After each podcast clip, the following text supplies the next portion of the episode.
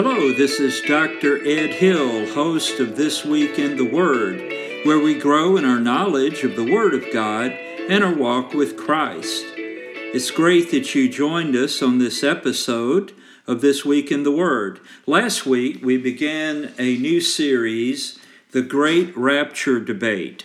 If you missed the first episode, just go back one week, listen to that, and you'll be caught up.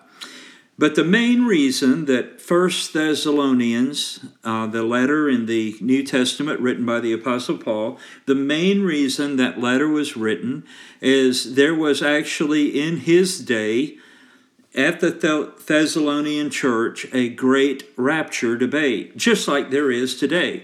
It's funny, like the French say, uh, the old becomes new again, or something like that. French people say unusual things. so it is not new that even in our day there is debate about the rapture because it existed in Paul's day. And the reasoning went something like this Well, if if we're going through tribulation now, then we are in the tribulation, capital T. In other words, we've we've missed the rapture or the rapture comes later. And this was causing a lot of distress and concern among the believers in Thessalonica. Now, that's um, a town in Greece, very large town even today, still. But we come to chapter 2, and Paul is defending not only his message, but himself. Now, in every single chapter of First Thessalonians, the rapture of the church is referred to. And critics were attacking Paul's message by attacking Paul the man. Basically, it probably went about like this Well, Paul deserted you. He just, he came into town, he started this church, and he deserted you and left you high and dry. Well, that's not exactly what happened. You can read back in the book of Acts, in Acts 17, and you will see that Paul was with the Thessalonian believers for uh, approximately three Sabbaths. So we're going to say about two weeks, maybe a little more than two weeks. And a church was born when he proclaimed Jesus Christ as the Messiah. So many of the Jewish people in the synagogue there trusted Jesus Christ as the Messiah. A church was born, and I'm sure very quickly many Gentiles as well came to faith in Jesus Christ. Well, this did not sit very well with the, the leadership, at least, of the Jewish synagogue in Thessalonica. And they, they were coming after Paul, and the these this new church, these young believers said, Paul, we better get you out of here. And so they sent him on his way to the city of Berea.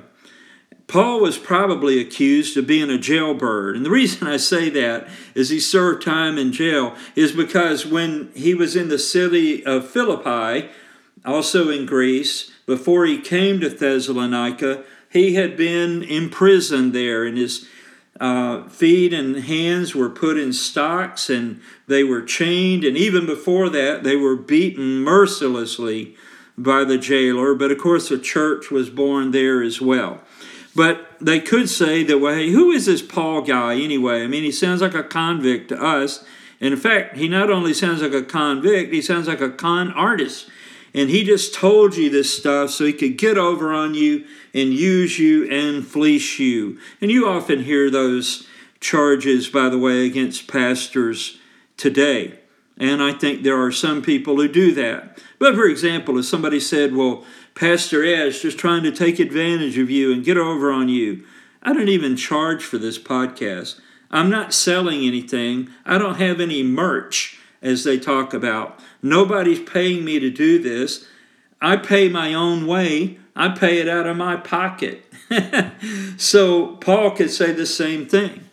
Now, we're going to go in just a moment to 1 Thessalonians chapter 2, but I want to give you a good a good question, a good concept to apply to anyone who would be your leader, your spiritual leader. Would you bleed for me? That's a tough question. Would you bleed for me? You see, I believe if someone would bleed for you, they can lead for you. And obviously, that refers ultimately to the Lord Jesus Christ, but also to the right kind of spiritual leadership. Well, let's go uh, to the book of First Thessalonians. Let's see if I can find this here. First Thessalonians chapter 2. And I think what I'm going to do today, and this is different than we normally do, but because of the kind of chapter this is, I'm going to read the entire chapter straight through, and then we're going to come back and apply some of this. So, Paul is, is answering his critics and trying to, to reassure these new believers in Thessalonica. 1 Thessalonians chapter 2, verse 1. For yourselves, brethren, know our entrance in unto you, that it was not in vain. But even after that we had suffered before and were shamefully entreated, as you know, at Philippi, we were bold in our God to speak unto you the gospel of God with much contention.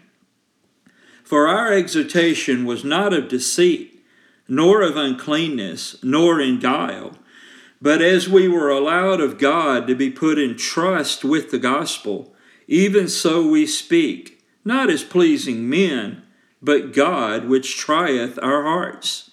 For neither at any time used we flattering words, as ye know, nor a cloak of covetousness. God is witness. Nor of men sought we glory, neither of you, nor yet of others when we might have been burdensome as the apostles of Christ. But we were gentle among you, even as a nurse cherisheth her children. So, being affectionately desirous of you, we were willing to have imparted unto you not the gospel of God only, but also our own souls, because ye were dear unto us. For you remember, brethren, our labor and travail, for laboring night and day, because we would not be chargeable unto any of you, we preached unto you the gospel of God. Ye are witnesses, and God also, how holily and justly and unblameably we behaved ourselves among you that believe as ye know how we exhorted and comfort and charged every one of you as a father doth his children, that ye would walk worthy of God who hath called you unto his kingdom and glory. For this cause also thank we God without ceasing, because when ye received the word of God, which ye heard of us, ye received it not as the word of men, but as it is in truth the word of God, which effectually worketh also in you that believe. For ye, brethren, became followers of the churches of God, which in Judea are in Christ Jesus. For ye also have suffered like things of your own countrymen, even as they have of the Jews who both killed the Lord Jesus and their own prophets and have persecuted us. And they please not God and are contrary to all men, forbidding us to speak to the Gentiles that they might be saved, to fill up their sins always. For the wrath is come upon them to the uttermost. But we, brethren, being taken from you for a short time in presence, not in heart, endeavor the more abundantly to see your face with great desire. Wherefore we would have come unto you, even I, Paul, once and again, but Satan hindered us.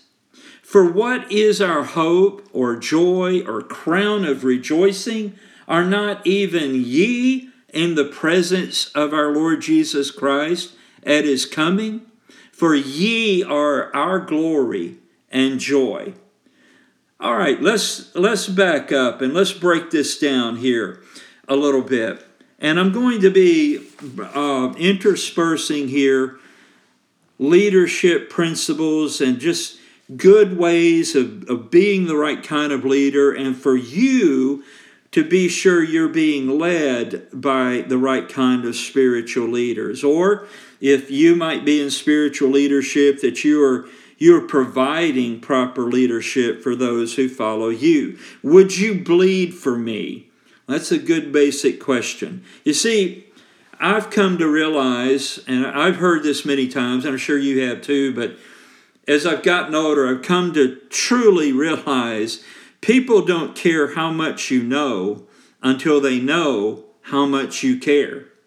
So if you're in spiritual leadership, you have to truly care for those under your leadership. And if you are, are looking to your pastor and so forth, maybe even Sunday school teachers and that kind of thing, if, you, if you're looking to others for spiritual leadership, I, I'm sure that often in your heart, it comforts you to know that they truly care for you as a person, as a Christian, as an individual. And it's you're not so impressed by what they know, but but you're impressed by how much they care, and that opens your heart to benefit by what they know. Does that make sense to you? And Paul was that kind of church planter when he came into Thessalonica. Because, listen, if Paul was only in it for the money, like a lot of the so called holy men who were on every street corner in Thessalonica, and the, the religious con artists and the the leaders of the idols temples and all of that they they were, they were in it for what they could get out of it all right if paul was that kind of person he would not have kept going through the suffering that he went through. He was beaten almost to death, along with Silas, who's also writing here the Thessalonians, who helped found that church. They were beaten almost to death in Philippi. They were then put in maximum security lockup, literally with their hands and their feet in stocks and they were chained up. I mean, they weren't getting away, that's for sure. And basically branded as lawbreakers in Philippi. And I'm sure by the time Paul even made it to Thessalonica, they could still see the literal wounds on his legs and, and his back from what he had suffered, the beating, and Silas as well, Silvanus as well, had suffered in Philippi. So, you know, the question, would you bleed for me? Well, I think the answer to that, where Paul's concern is, why, yes, I would. And they could to him, yeah, he would bleed for us.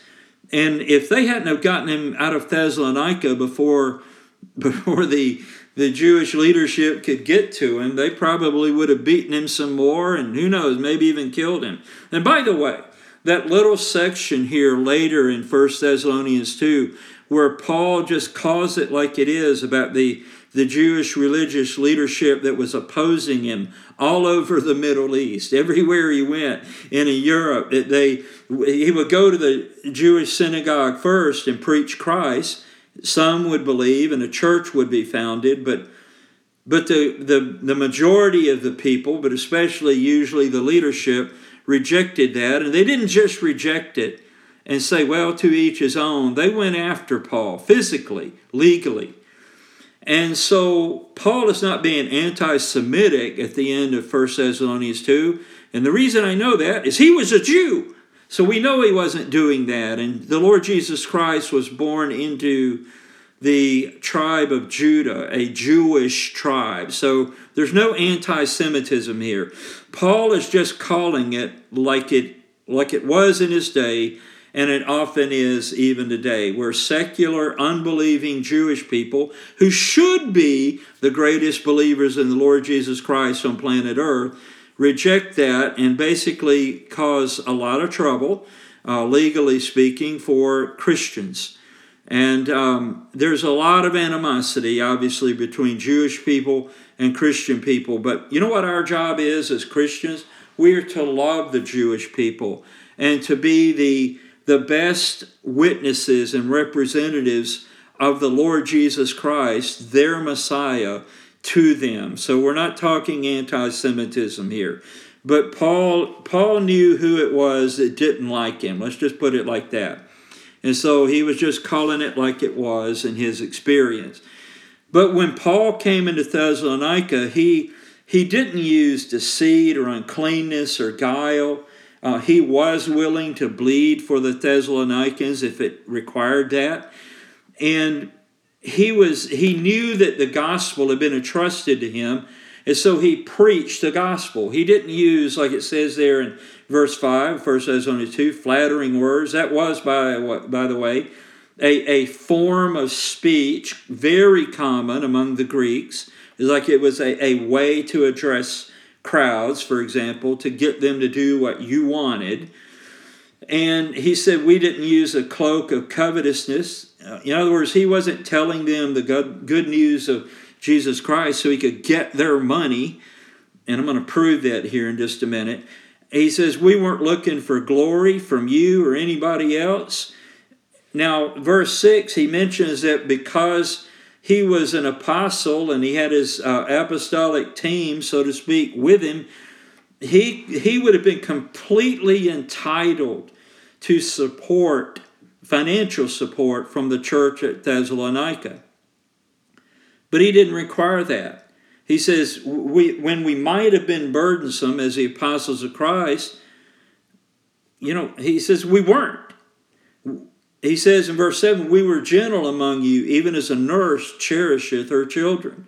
So being affectionately desirous of you. By the way, that little construct there, affectionately desirous of you, is absolutely unique. Or, uh, or let me rephrase that it's extremely rare. It's not unique, but extremely rare in the Greek language. And it's, it's, like a, it's like a mother will talk to her newborn, her little baby. And you've, you've seen moms do that. It's quite touching.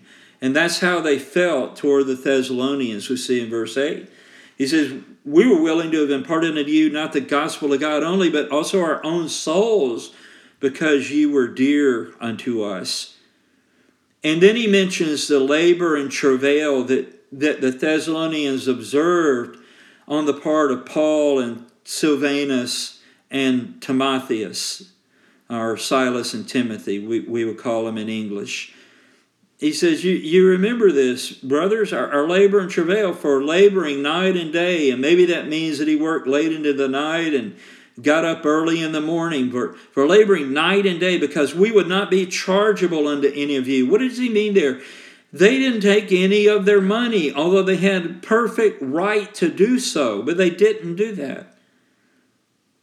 He says, that because we would not be chargeable unto any of you we preached unto you the gospel of God. Isn't that great? They didn't charge them anything, they just loved them. I'm reminded of a true story of a street urchin in Chicago back in the late 1800s that would often walk down the street and cross several blocks and so forth, and he would pass at least one church, maybe other churches on the way, to go to the church of Dwight L. Moody, the shoe salesman who founded uh, Moody Church and preached Christ. On one of those Sundays, a deacon at one of the churches this little boy would walk past asked him, he said, How come you always walk past our church and, and go to Mr. Moody's church? And the kid looked up at him and he said, Sir, at Mr. Moody's church, they love me. Oh, wow. you see, people don't know how much, uh, care how much you know until they know how much you care. And listen, if you're in leadership, take that to heart. You see, when Paul came to Thessalonica, he was a giver, not a taker, though he certainly would have been completely in the right to ask them to support him. because he brought the gospel to them. But he didn't do that. He was a giver, not a taker. And I'm sure he was being accused of using them and trying to fleece them, but that was not the case there, and the Thessalonians knew it. Now, let me let me explain something here. In a world of sociopathic narcissists, and man, do we see those everywhere today, even in government. uh, in a, a religious milieu with holy men on every corner, like they were in Paul's day, they're all over the internet, online, on TV, in every town, with con artists abounding using religion as a cloak of greed, ambition, and lust, and even people entering the ministry who, at the very, very base heart of it, are truly motivated by greed, by ambition, and by lust. Those are, I think, are the three things that cause problems for ministers. In that kind of world, Paul said, Hey, I'm the right kind of guy. I brought the gospel to you at no charge. I would bleed for you. And listen, think about it. Maybe the Thessalonians realize, you know, if, if you would bleed for me, take the lead for me. I want you to be my leader. It's sort of like Lucy and Charlie Brown. You, you've seen it so often when they're out in the yard playing in the Peanuts cartoons, and Lucy invites Charlie Brown to come and kick the ball. So she has the football teed up, and they go through that. You've seen it many times. They go through the sequence of, "Hey, uh, you're not fooling me." You know, the last time you moved the ball and all that, and oh no, no, I never do that this time. Lucy says, "What happens every single time when Charlie Brown goes to kick the ball? She moves it, and Charlie Brown lands on the ground and loses his socks, shoes, hat, everything. It's just a mess." Listen, Paul could have asked the Thessalonians, Why would you think that I would lie to you if I would die for you? That's the heart of leadership and sacrifice that Paul had. Now, it's not because Paul was such a great guy, although I'm sure he was. It's because Jesus was being Jesus through Paul. The life of Christ was being lived through the risen Christ, through the Apostle Paul. Paul had said at one place where he wrote, For to me to live is Christ. That's how Paul conducted himself among the Thessalonians. And so the idea is, uh, you know, I can lead you because I would bleed for you. And if I would die for you, why would I lie to you? Now, here's the point of all of this it comes down to integrity. I'm reminded of the corporate CEO that went into the boardroom and announced to the vice presidents and everybody who was anybody this year, our theme is integrity. And everybody in the room gasped, so bold, yet so risky. That's often how people in the corporate world, not all the time, but sometimes look at integrity. Now, I think that if you operate by integrity, you'll get a lot farther in the long run than you will operating by uh, trickery in the short run. But it, it's about integrity, folks. And let me let me explain why I say that. Let's let's kind of erase the board a minute. You're not saved. You live in Thessalonica. You're worshiping idols, or maybe you're attending the local synagogue, but man, there's just no there there spiritually. You're going through religious religious ritual you don't have a real spiritual relationship with God, you're just involved in religion. And this guy comes into town named Paul. I've heard that he's a tent maker. I also heard that he got in a lot of trouble legally in Philippi and he barely made it out with his life, and I could even see the wounds on him. But he must not be all bad because on the on the Jewish Sabbath he came to synagogue, and as so often the case, a, a guest would be offered the opportunity to read from the Word of God. And he did that, and he proclaimed to us that the promised Messiah would come, and that this Messiah had indeed already come, and it was none other than the Lord Jesus Christ, who was crucified, dead, buried, and resurrected on the third day, and showed himself alive by many infallible proofs to many people over many uh, weeks after his resurrection. And he ascended back to heaven, is seated at the right hand of the Father, and one day he's coming again. And involved in the coming of Christ, the return of Christ, is something called the rapture of the church. And that before God unleashes judgment on the world, and something that the prophet Daniel predicted, the tribulation period, capital T, before God poured out his wrath on a rebellious, Christ rejecting world, that Jesus Christ would take his bride, the church, home for the wedding supper of the Lamb. Well, I placed my faith in Christ because Paul convinced me that Jesus Christ is a Son of God. And yet it is true that he had to leave town quickly, and we haven't heard from him since. I'm beginning to doubt old Paul. I'm not even sure about everything he told me, but especially about this whole rapture thing, because we are going through a lot of trouble right now, and it feels like there is no rapture or that we missed it or that my loved ones who've already died won't take part in that, and this isn't making very much sense anymore, and I'm starting to doubt this Paul guy.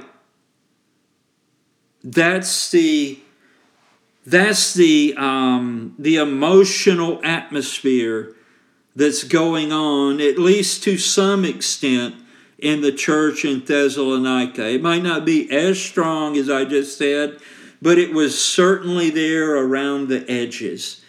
And Paul heard what was happening there, and he was worried about them. And so his basic his basic answer back to them is you didn't know me long, but you knew me, you watched me, you observed me, and you know that I am a person of integrity and I ministered among you only in, in, in integrity. Paul had the, the, the concept that leaders eat last. You know what that means? It's, it's best exemplified by an infantry officer in combat. After that battle is over, before the officer does anything for himself, he's going to check out the condition of his troops. He's going to make sure first that they've got what they need something to eat, if possible, a place to sleep, more ammo if there's more battle to come. They're taken care of first, and leaders eat last. By the way, if you're a leader and you do not operate that way, you will not be a leader long or if you hold a quote position of leadership, but you're not that kind of person, you should resign it. Or, better yet, you should repent and you should allow the great leadership qualities of the Lord Jesus Christ to be to be flowed through you for the benefit of those you lead. That would even be a better idea. Amen. If you are in a a church or ministry where you are led by leaders who eat last, you should thank the Lord. However, if you're in some type of church or ministry and the leaders don't eat last, they just eat everything. and it's them first and you know every other man for himself, you need to find a better church. You need to get in a different ministry group. Does that make sense? Because the, the right kind of leadership is what we see exemplified by the Apostle Paul here in 1 Thessalonians 2. And he got that, like I said, he gets that from Jesus Christ. Not that Paul is such a super duper guy on his own. A Leaders lead, eat last, and second, another great principle of leadership that we see exemplified here is do as I fill in the blank for me. Do as I now if your if your answer is do as I say, that's incorrect, especially if you're a leader. If you're in a church where your leadership says, do as I say, then here's a here's a better way they should be operating. And if they won't find those who do operate this way. Do as i do. You see the thessalonians were not asked to do or believe or behave or live in any way other than what paul himself was also doing. Do as i do Hey, Pastor Ed, where'd you get these leadership principles from? Hey, um, before I ever heard these, because of the human father that I had, this was imprinted and ingrained in me from earliest times. Thankfully, I was raised in a church where the leadership, the pastors, lived this before us. This is the type of pastor that I tried to be, very imperfectly, but this was my heart. If you scrape away all of my missteps and failures, and uh, wish I could get that one over, do that over again.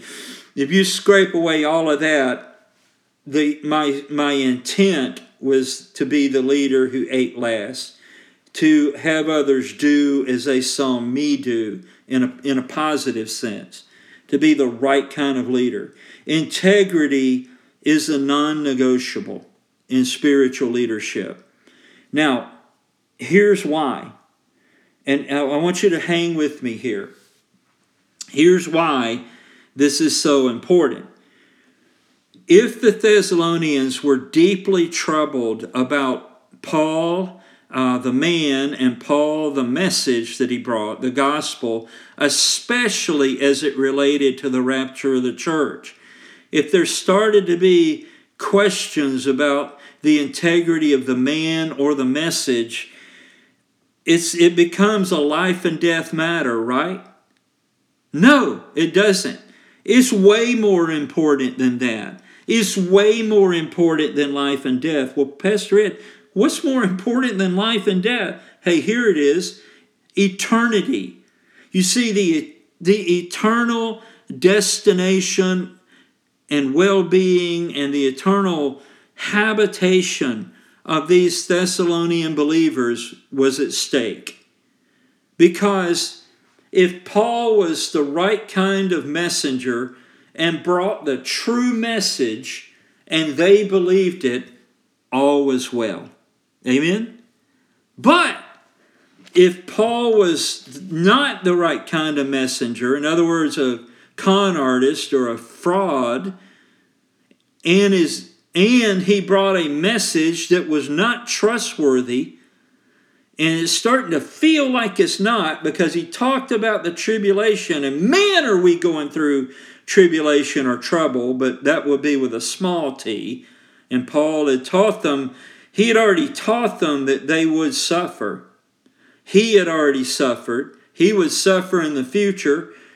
They had been going through it, but it wasn't tribulation, the tribulation with a capital T. That would come later, and they would not even go through that because Christ, they would either pass from this life to the next before that, or Christ would take them home to heaven as the bride of Christ, the church, before that. Well, now there were people teaching that not only was Paul fake, his message was wrong.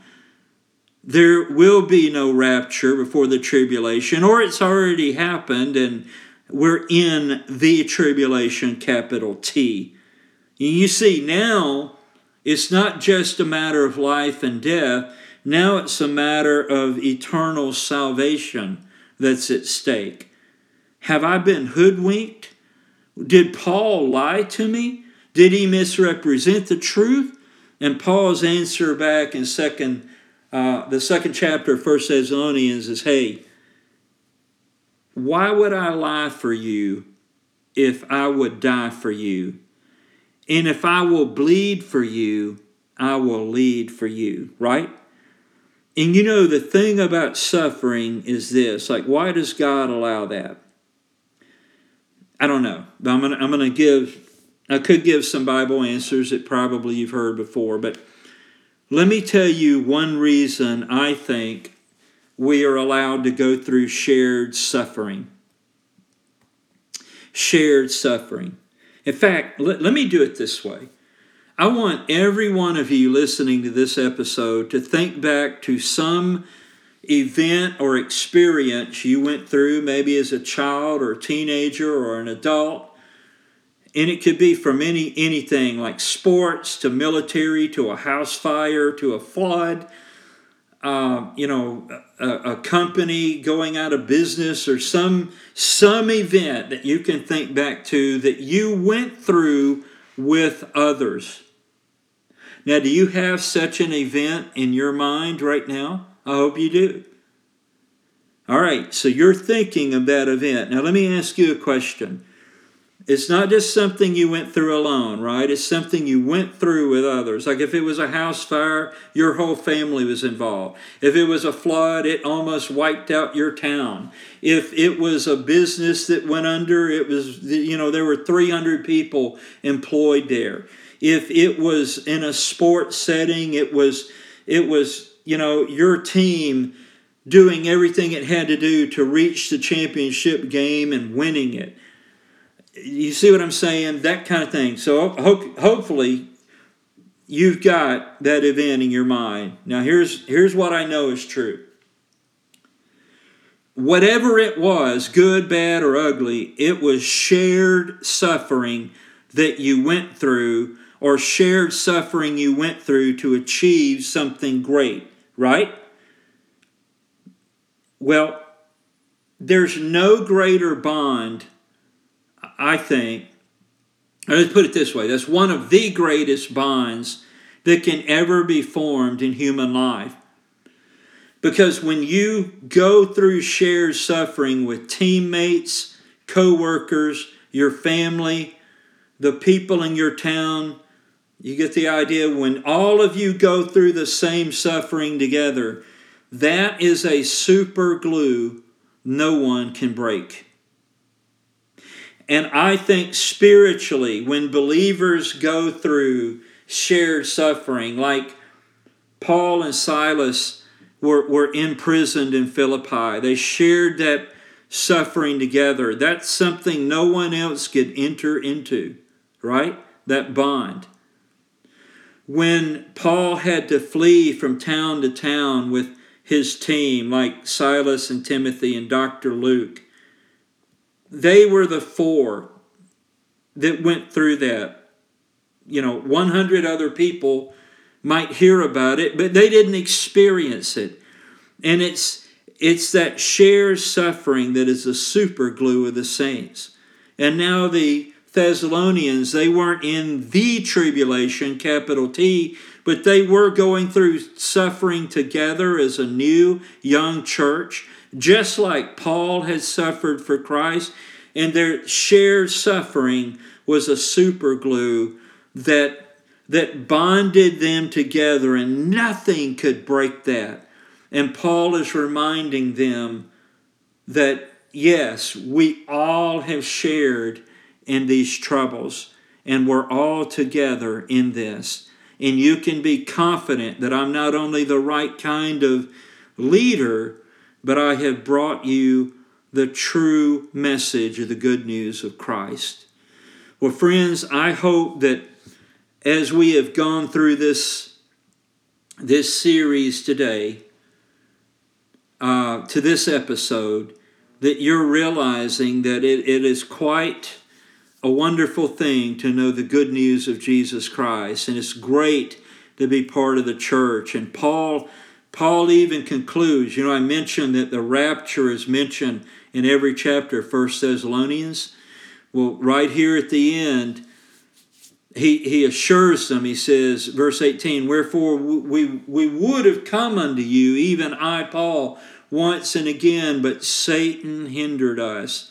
So Satan can certainly oppose us. But Paul assures them, For what is our hope or joy or crown of rejoicing? Are not even ye in the presence of our Lord Jesus Christ at his coming? For ye are our glory and joy. So Paul even brings this part to a close here by saying, Listen, I told you that Christ is coming for the church before the tribulation period.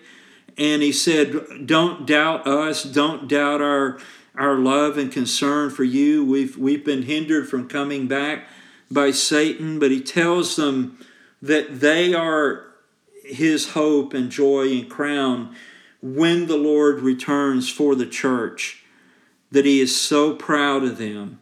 And so basically, Paul just reinforces here don't doubt the message, keep your head down, and you know keep your heart rooted in the truth of Christ and keep pushing forward because Jesus is coming again. Thanks for listening today. I hope you will invite others to listen to our podcast. It is This Week in the Word. It can be found, the easiest way is just for somebody to type in their search bar www.dredhill.podbean.com. That's dr ed hill dredhill.podbean.com. There's no period after that DR.